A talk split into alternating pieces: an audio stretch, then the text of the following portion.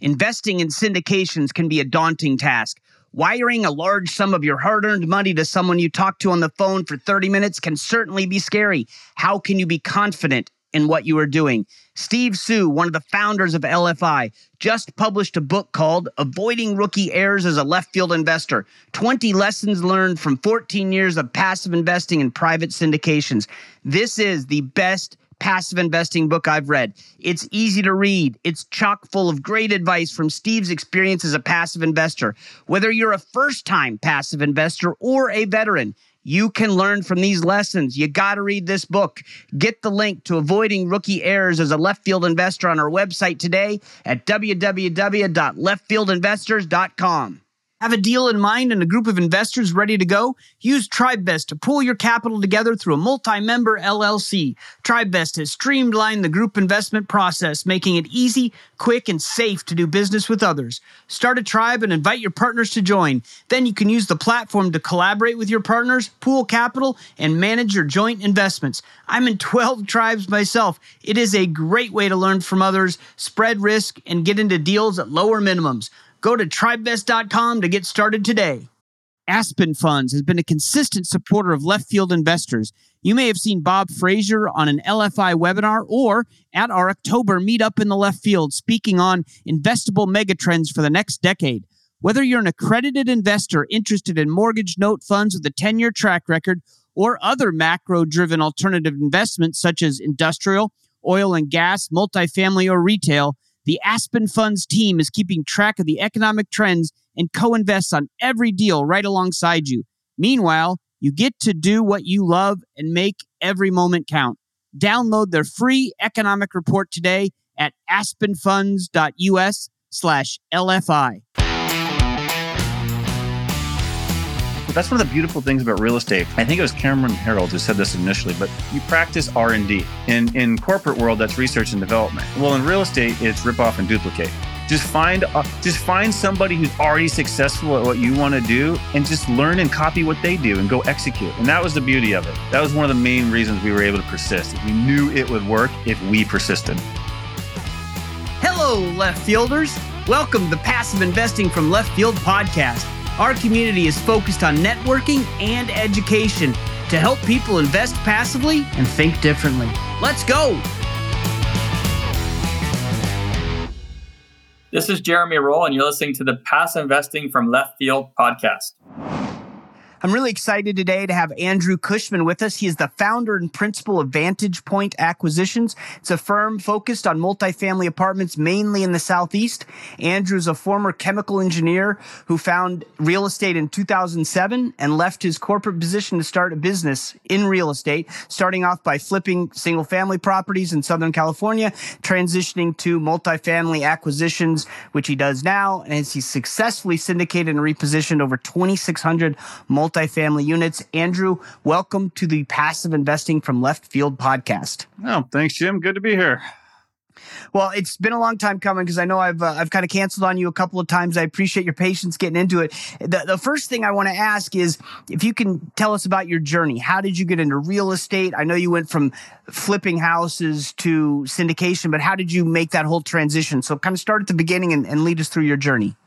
Yeah, like uh, half the people in real estate, um, I uh, got an engineering degree in order to uh, get into the real estate business. Uh, the reason for that was when I was a kid, I was very entrepreneurial, just out like mowing people's grass and trying to whatever I could do to to make money. I always knew I wanted to own my own business, but I didn't know how. So I figured, well, if I get an engineering degree, I at least have a good job, good income, and I can tolerate it until I figure out what I'm going to do. So uh, I met and married my wife, who had the same kind of mindset, and we tried all kinds of little businesses, vending and flipping cars and all this stuff. And every one of them was like, okay, this is either going to take really long time to scale, or it's just going to be another job. Uh, and I mean, we made a little bit of money each time, but nothing really seemed like, okay, this is it. And then in 2006, we discovered flipping houses and uh, Southern California, great place uh, to flip houses. Tons of equity here, and so uh, we said, "All right, this is something we think we can do." And at the time, the main ask the way to do that was we were call, cold calling people who were in pre foreclosure. So they'd stopped paying their mortgage and the lender had said, "Hey, we're going to take the house in 90 days uh, if you don't do something." And so, as an engineer who wasn't the strongest at communication, um, I found out later when my wife would call me when we were dating, she would make a list to keep the conversation going because I was so bad at like actually talking. And this was somebody I was really interested in, right? So what do I do? Yeah. I go into a business that depends on me cold calling strangers and saying, "Hey, let's talk about your financial problems," right? I mean, they're not exactly excited about my call. So it took me 4,576 phone calls to get our first deal. However, when we flipped that first deal, it was a condo. We made as much money as I made all year at my engineering job. And we said, okay, this is it. So I quit, uh, and my engineering job went full time into flipping. My wife joined me two years later, full time. Uh, we flipped for a few years. It was great. Uh, we made good money, but we realized, okay, this is also kind of another job. And the way we had built it, it all depended on us. And we said, well, 2009, 2010 were really good years. And we said, well, what what's the next big thing? And then what scales really well? And we said, we reasoned that, okay, we just had a huge recession, which means we're probably going to have a long expansion, which means job creation, household formation, etc.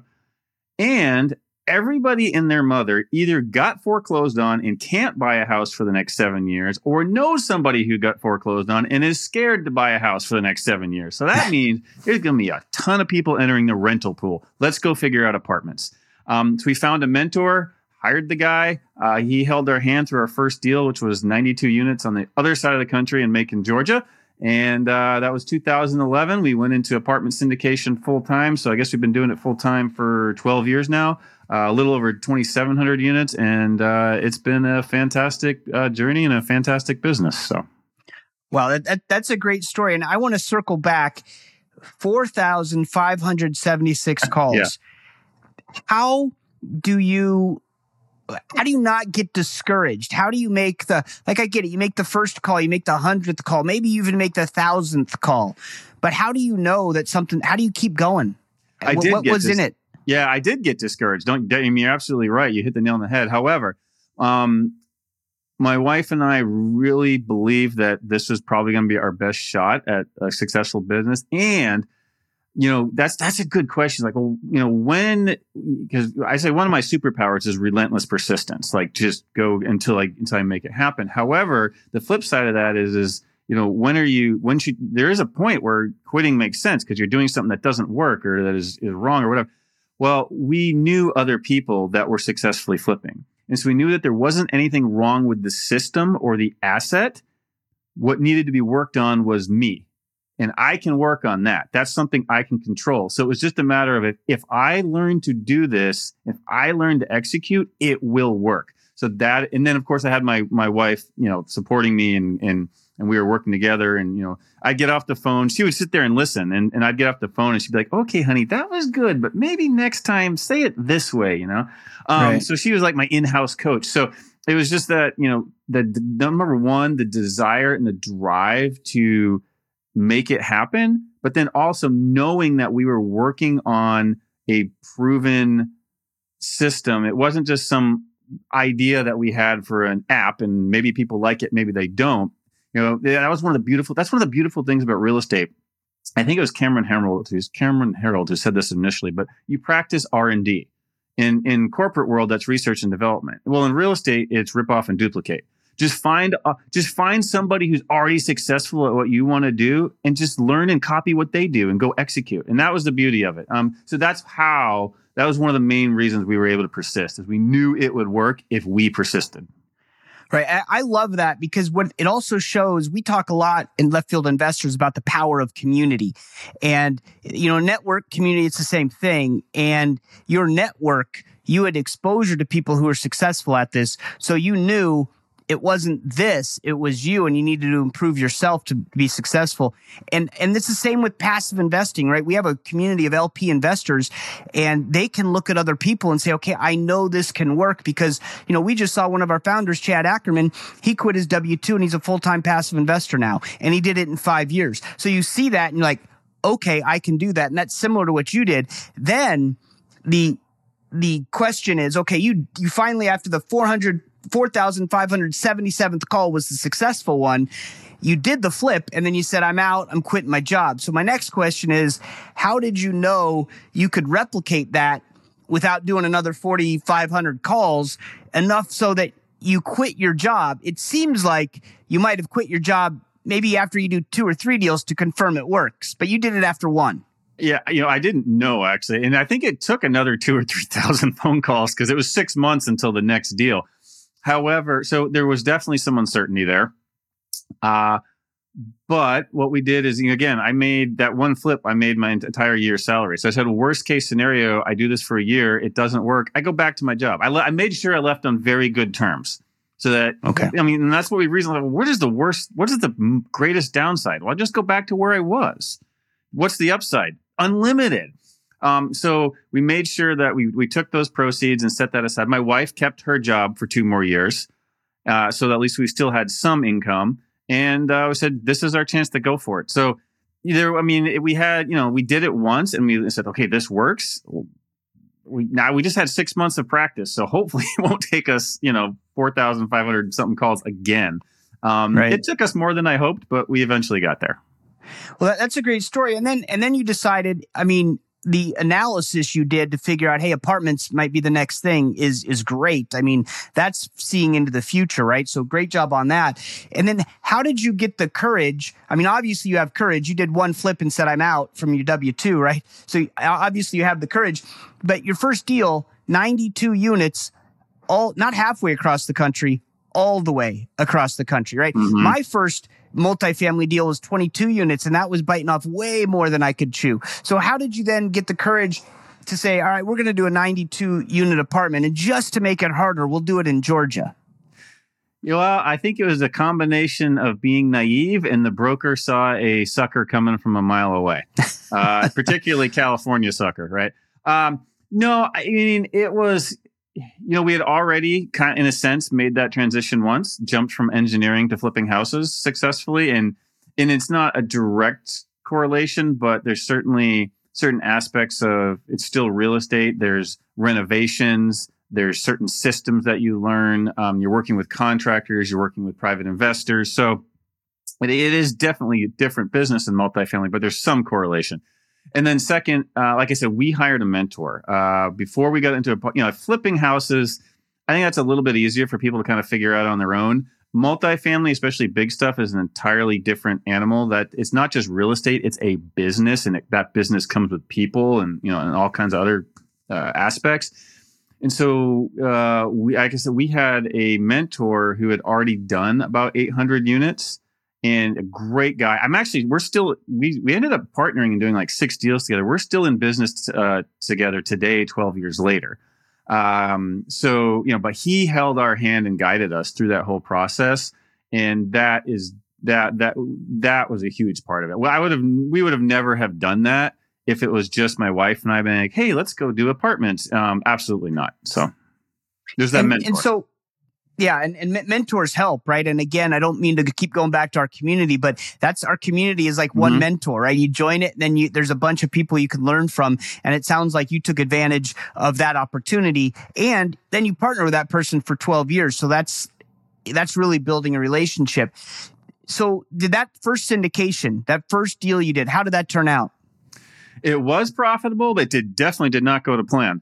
Um, so it was this was 2011, so we were still bumping along the bottom of the you know the the the results of the great financial crisis. So that 92 units was 75% vacant, uh, built in the 60s and early 70s, and in a low income part of town, right?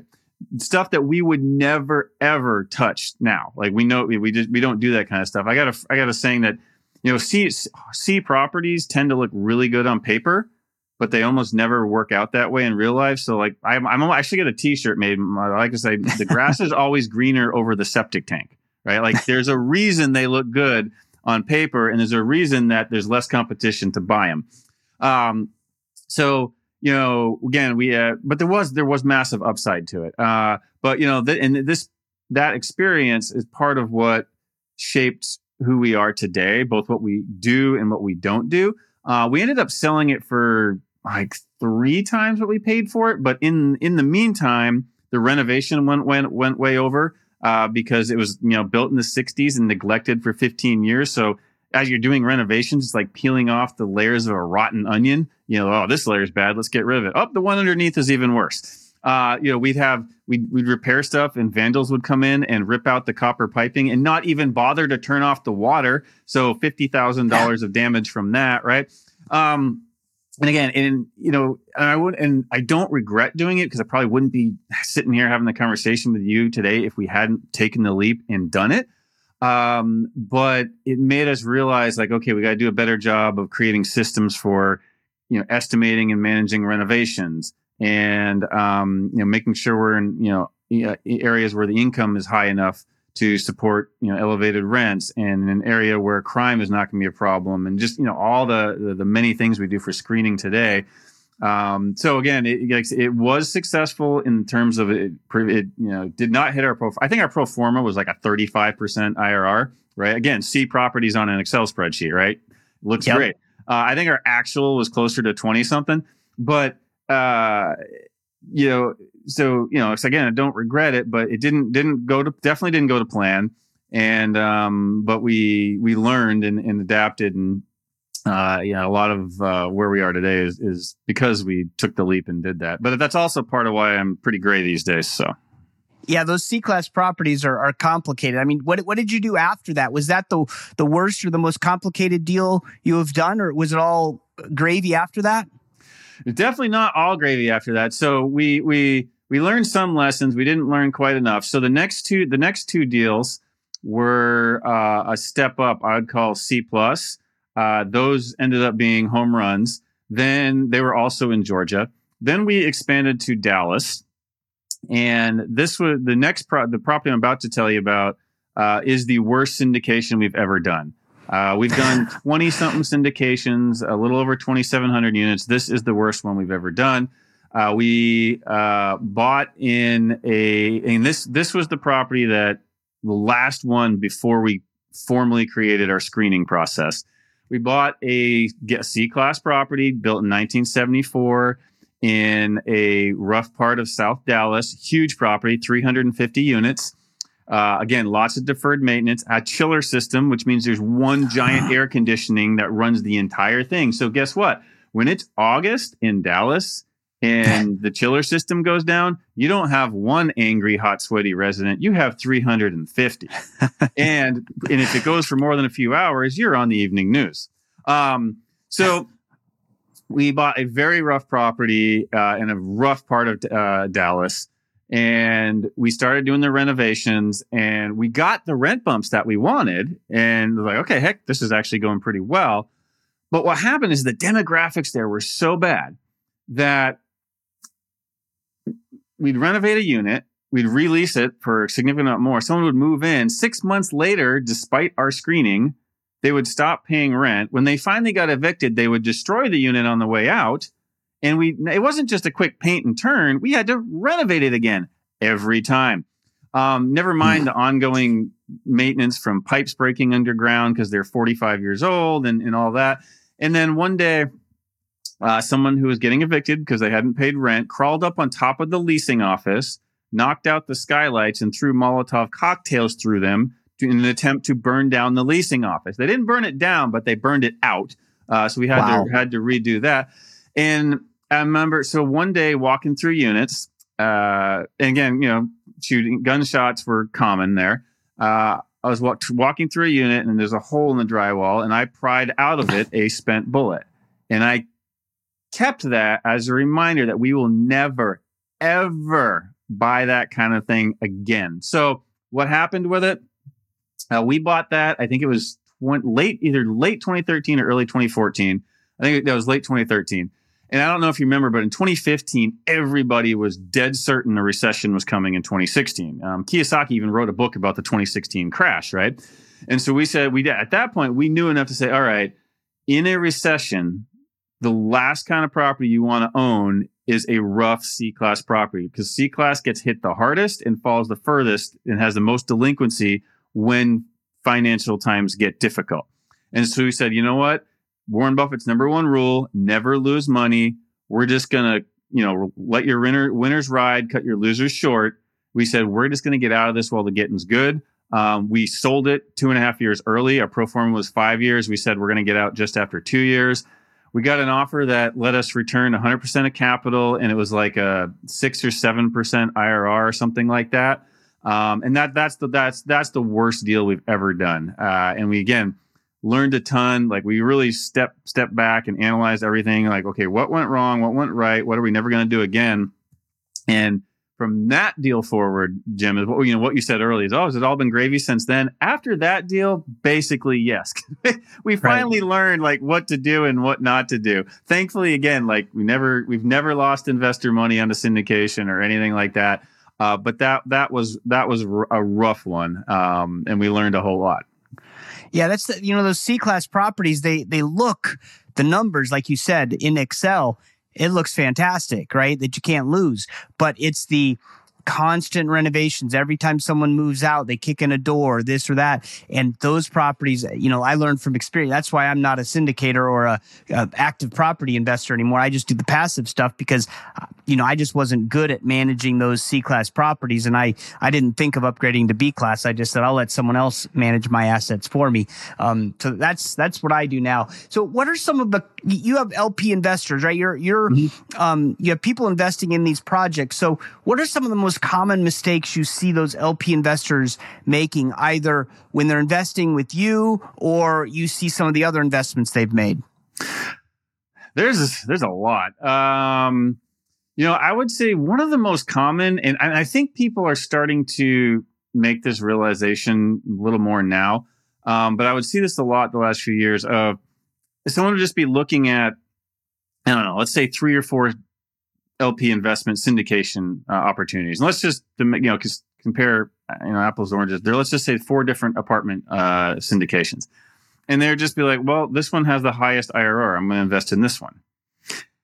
Well, any sponsor of any kind of syndication uh, can either unintentionally or intentionally very easily manipulate the numbers to put on a spreadsheet or to put on a pro forma. Uh, IRR in particular, or a, even even AAR, all someone has to do again, either just not knowing any better or intentionally as well. You know what? This isn't quite meeting our targets. So hey, if I lower the exit cap rate 50 basis points, boom, this thing looks like a great deal. And so number one, um, big mistake is shopping just based on IRR. And then let's assume that you're looking at four different investments and all four of them are by great operators. They're, you know, they're honest, they're trustworthy, they really are trying to do a good job. But also, it seems like a lot of people that I talk to don't understand um, the different the correlations be, uh, that are often present between risk and return that if something has if two you know two let's take take two apartment uh, opportunities or syndications and one says all right well this is a 14% irr well this one's a 17 and a half. Okay clearly the 17 and a half is better. Maybe. What is what are the risks that are being taken to achieve that higher return? Is it a huge renovation? Is it maybe maybe that higher one is it at 80% leverage while the other one's at 55% leverage right? So if the market turns which one has a higher risk of loss?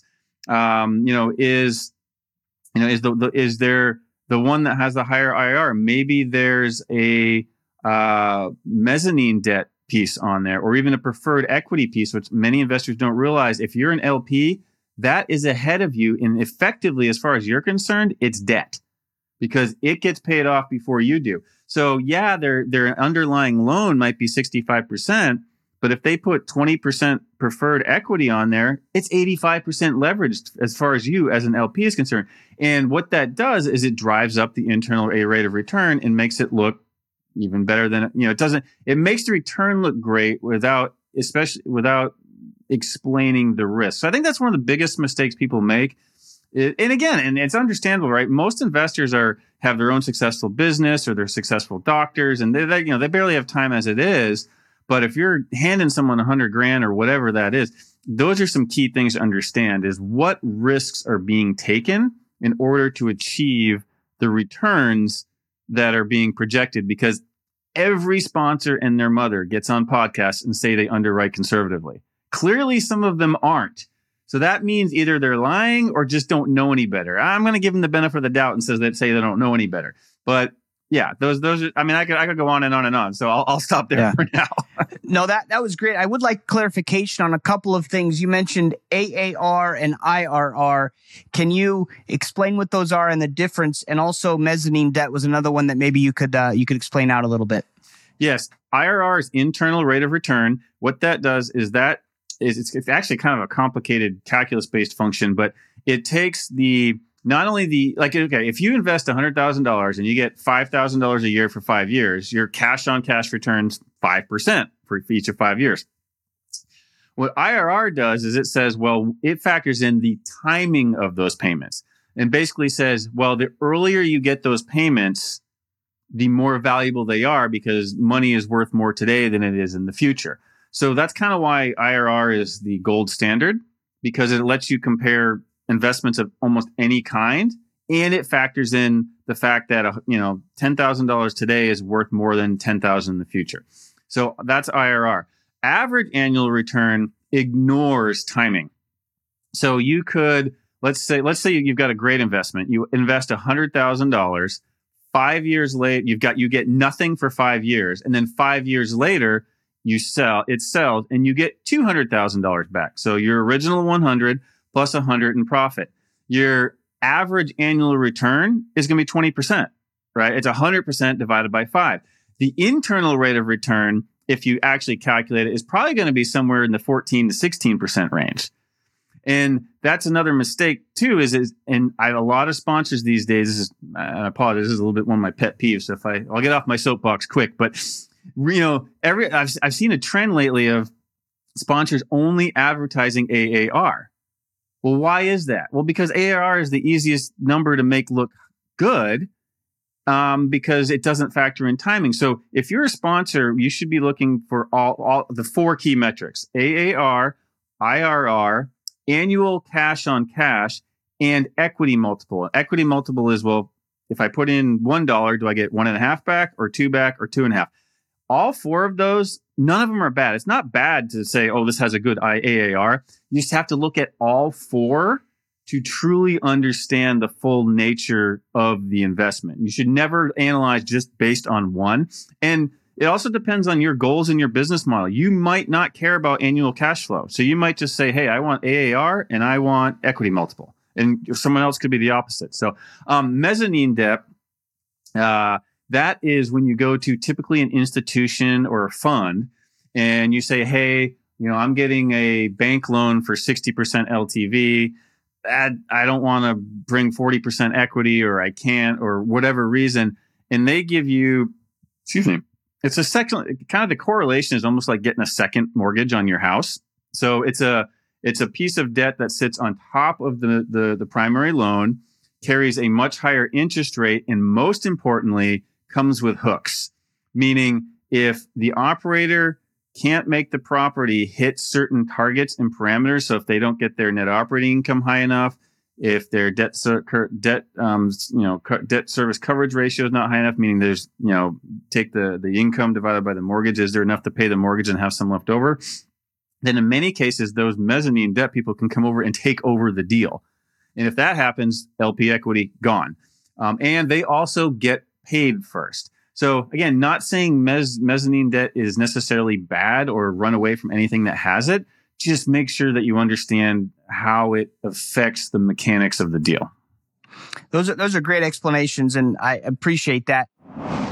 Hi guys, my name is Vikram Rai. I'm CEO and co-founder of Viking Capital, and we believe that multifamily investing presents a significant opportunity for investors to build sustainable wealth and achieve financial freedom through diversification. We are backed by a team of seasoned real estate experts. We have deep financial analysis and data-driven processes for asset and property management, and this allows Viking Capital to leave no stone unturned in the pursuit of outstanding returns for our investors. Our investment strategy is anchored in identifying low-risk opportunities that offer significant value add potential, enabling us to preserve our investors' capital, all the while maximizing their long term growth potential. Viking Capital has collectively raised over $250 million and currently has 5,000 doors under management. Learn more about all our current deal offerings at VikingMultifamily.com.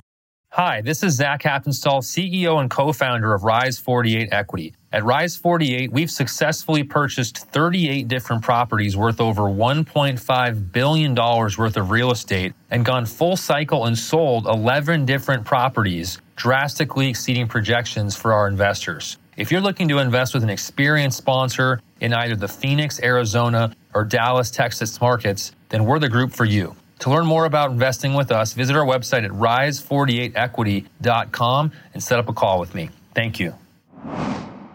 I do want to get you back on your soapbox for just a minute and, uh, you know, ask you what preferred returns, right? Those aren't always in the LP investor's best interest. Why, why is that? They aren't. Um, because, and I think this is actually probably one of the more pervasive myths uh, in the syndication world in general. Essentially, what a preferred return, and to, to define it real quick, you know, preferred return is basically saying, okay, the first X percent of profits or returns has to go to LP investors before the sponsor can get anything, right? So let's just say 8%, since that's a common number.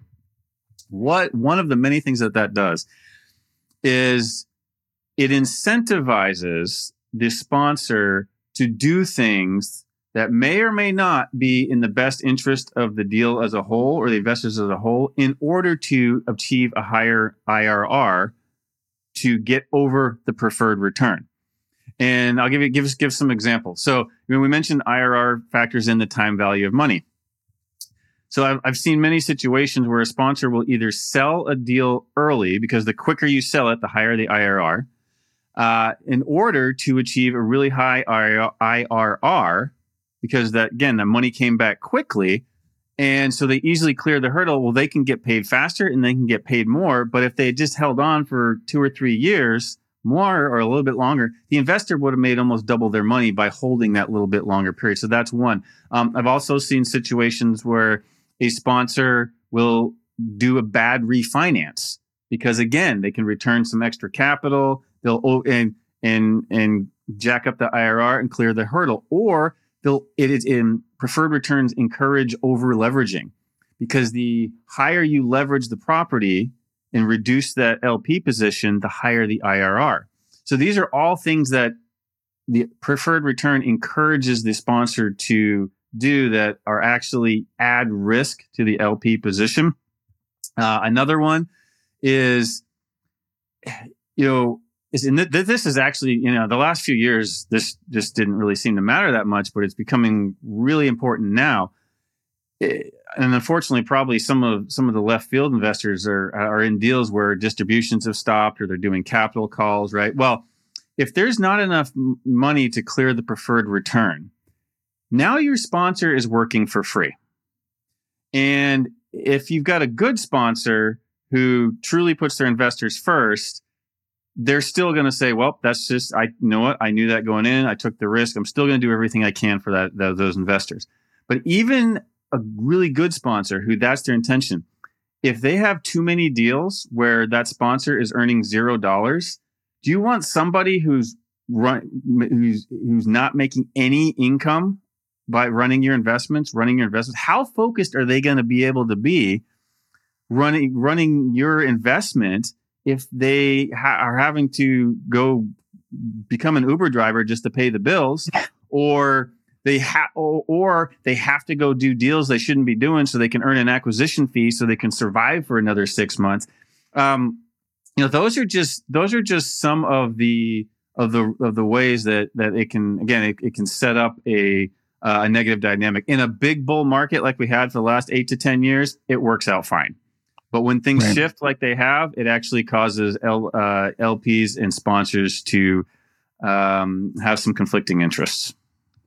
So you mentioned, and I don't want to get too deep into the weeds, but I kind of want to at least step into them. Um, you you mentioned the IRR and preferred return and how they're related, right? That if you mm-hmm. have a mm-hmm. preferred return, you're incentivized to boost the IRR by getting out of the deal quickly. How, how does the preferred return do that? What is a preferred return that it causes someone to behave differently on uh, as regards the IRR and trying to boost it? Do you, do you understand what I'm trying to yeah, say? Yeah. So let's let's say a property has uh, is set up with an eight percent preferred return. and the sponsor and it's it's chugging along and it's producing 8% a year distributions right which these days is not too bad especially on a newer on a newer acquisition well the sponsor or many spon- the, many sponsors are sitting there going wait a second i'm doing a great job this thing's distributing 8% i'm getting paid nothing and in reality for the investors you know, one of the, the biggest wealth creation aspects of real estate is holding it long term. You know, we've sold properties that we held seven or eight years for four and five X multiples because we held them longer.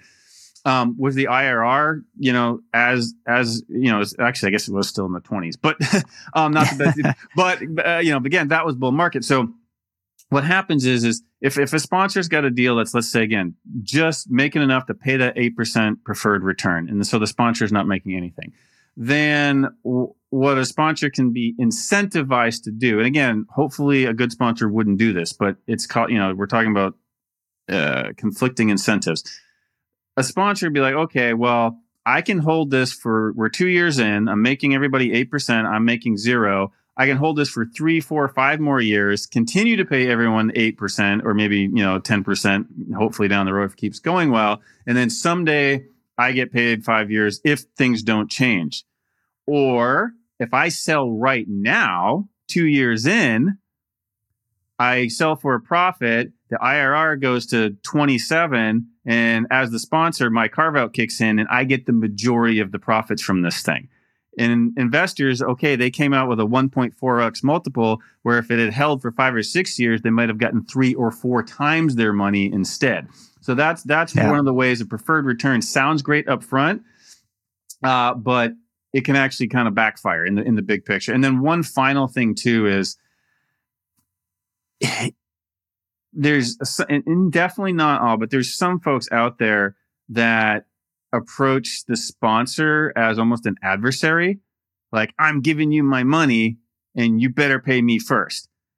If that's your mentality, you're probably in the wrong business because whatever sponsor you're investing with, they are your partner for the next three years or five years or whatever the length of it is. And you should not invest with anybody that you have any sense of adversarial relationship. You want to be, I say, you, you, you are literally business partners and you want to have a you know strong channels of communication and goodwill. And part of doing that is making sure that both of your interests are truly aligned and that you, you know, when when one succeeds both succeed. Yeah that, that's well said and that's a good explanation. And and it you know part of the incentive too for these sponsors is if you get out quick and have a high IRR, the returns might not be as good, but they look good when yes. you're then saying, Hey, look at my historical performance. I have all these IRRs in the 20s and 30s. So that, that's a great explanation. I want to pivot real quick and talk about the current environment, right? Everyone knows interest rates went through the roof really quickly. Um, and insurance rates have gone up. So how does that affect your your business, the current properties you own, and perhaps ones that you're either thinking of selling or thinking of buying? What has the impact been? It's been very significant, as as I'm sure all your you know uh, audience knows. Um, in terms of our current portfolio, it's actually had very little impact. Uh, the reason being, we you know we we currently manage about 1,500 units because, like I said, we've sold off roughly 1,200.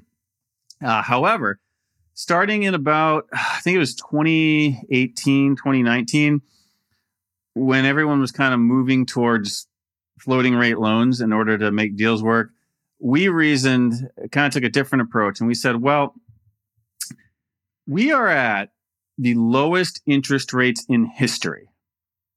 And we've been on a 40 year bond market bull run, which means interest rates have basically been coming down for 40 years.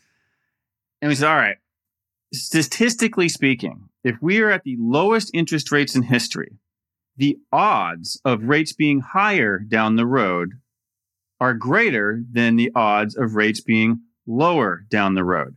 And so we did the opposite and we fixed everything. And because that we have fixed rate debt on our properties, we're fine. Um, our mortgage payments haven't changed, um, except for one asset uh, that we purchased October of 21 we had to get a bridge loan because uh, there was a, there was a new construction element to it, and Fannie won't agencies won't won't lend on that. Um, but fortunately, we got a three. We we negotiated a three year term with a cap, and so that property, the interest payments on that one did go up. Uh, and as soon as we saw saw this coming, you know, a year or so ago, we said uh, we apologize, everybody. The property is doing great. It's actually like ahead of pro forma, but we have to pause distributions and build up reserves because we don't know where this is going to go in a year and a half. So that property, our mortgage payments have gone up significantly. Uh, it does still cash flow. It doesn't need, you know, we don't need to feed it any money. Uh, we've got about another uh, year plus to, to work out a situ- uh, work out an exit. Right now, if we had to do something today, uh, we would either do a little bit of cash in refinance, or because of our value add, we just had a broker opinion of value done on it. It is worth significantly more than we paid for it because we got such a good deal on it. So the, our worst case is we sell early and have a small return. Um, that's the only one that this current environment's affected us. The rest of uh, the portfolio is doing fine because we fixed it. And then again, getting back to preferred returns, we stopped doing those a few years ago when we kind of realized like, wait, this actually isn't a good thing. Be, you know, those prop, the cash flow that we're sharing on those prop in the current portfolio is part of what lets us pay all of our bills, pay all of our expenses, keep our team employed, and then just only do deals when we should, not just because we can. And um, yeah, we've done one deal this year, and that's it because we can't find anything. So that gets into what you know, how has it affected the market in general and acquisitions? We are generally 15 to 20 percent below what the seller is looking for when we make an offer. If they're asking for 20 million, we might be offering 16 uh, because we're we're looking you know looking at the current debt. We're factoring well what if cap rates go up even further?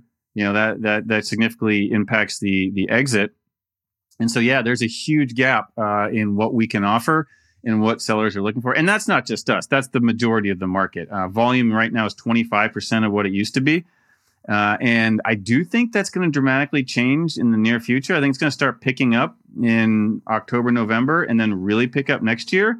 And man, I, you know, for anyone who's missed, felt like they missed this last cycle or missed this big bull run, I think 24 and 25 is going to be the opportunity to get in for the next big cycle. Uh, there's going to be some really good opportunities. Uh, long term fundamentals for multifamily are still solid, and there's going to be another upcycle once we get through this, and uh, we're we're gearing up to take advantage of it. So. That, that's great. And I want to end on a positive note that 24, 25, 26, things are going to get better. So we appreciate that. The last question I always ask is what is a great podcast that you listen to that you'd like to share with our community? One of my favorite ones is called Macro Voices. And it's, it, it focuses on macroeconomic uh, issues uh, and not just even the United States. A lot of times they're talking about worldwide. And I don't think in the couple of years of listening to them, I don't know if they've even barely mentioned real estate and definitely not multifamily. However, you know, they're, you know, our, our apartments or whatever, you know, self storage, whatever you're investing in, it is like your invest, our investments are real estate are like a canoe in a giant river. In that river, that, that current is the overall economic climate. And so that's one of the reasons I try to stay abreast of mm, the macro picture to know to have feel to try to have a good idea of where the overall current is going so that we can position ourselves within that to take best advantage of it Excellent. Thank you for that. I'll definitely check that one out. We'll put that in the show notes. So if listeners want to get in touch with you, learn more about Vantage Point acquisitions, what's the best way to do that? I'm pretty active on LinkedIn these days. Uh, I am not a Instagram, TikTok dancer or anything like that, uh, but I, I do uh, do post on uh, on LinkedIn. And if you comment, I I do personally reply to that. Uh, so yeah, connect with me on LinkedIn, and then our website. If you Google Vantage Point Acquisitions or Andrew Cushman. Um, I'm told I somehow have good SEO. I don't know how that happened, but thankfully I do. So it's always the top two pages of results. But if you go to the website, vpacq.com, there's a connect with us tab on there, and um, you can uh, schedule a phone call through there. And uh, yeah, love to uh, meet some of the uh, left field investors. So.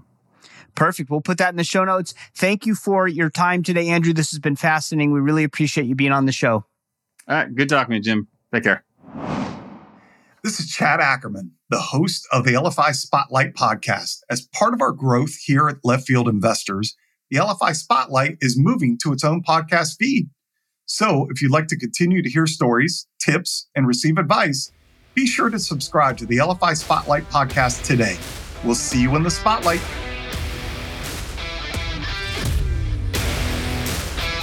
That was a fun podcast. Just talking to Andrew, there are a lot of really good nuggets that I got out of that. You know, his superpower, he says, is relentless persistence. And, you know, who doesn't want that in someone that they're giving their money to, that they're just going to relentlessly persist and, and get the deals done in a positive way. So that's great. And, and he showed that, right? When he's getting into flipping houses and he made 4,500 plus calls before he was successful, but he knew that others had had success at this. So he stuck to it. And look what happened. He had a successful flipping business that turned into a successful syndication business. And you know he talked also i love this about r&d for real estate. It's rip off and duplicate. And i love that because there's so much in real estate that you don't really have competitors even the operators. You have their competitors but they also work together. They also steal each other's ideas in a good way and, and duplicate them and that's what we do at left field investors as well. You know if i find someone that's doing something cool or exciting or just great I'm going to ask him, hey, tell me how to do that. I'm going to rip it off and duplicate. So that's my R&D.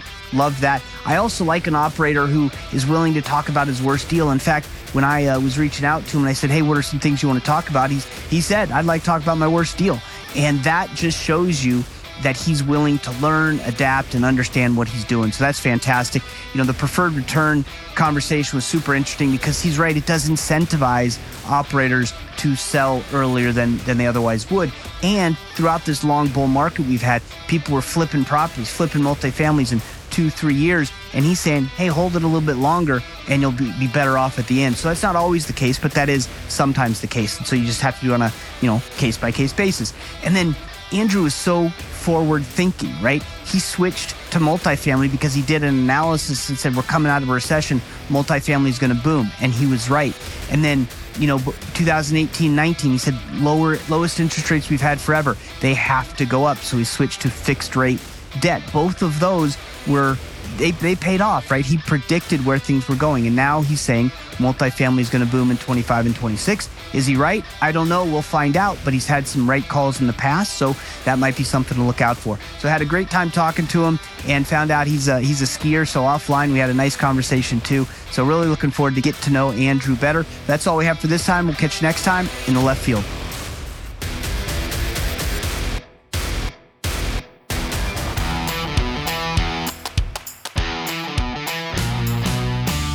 Thanks for hanging out in the left field with us today.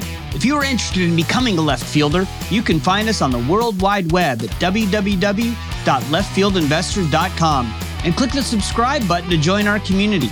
If you enjoyed the podcast, please subscribe to the show on your podcast player so you don't miss an episode. If you really enjoyed the show, a review on Apple Podcasts or wherever you listen to podcasts would be appreciated.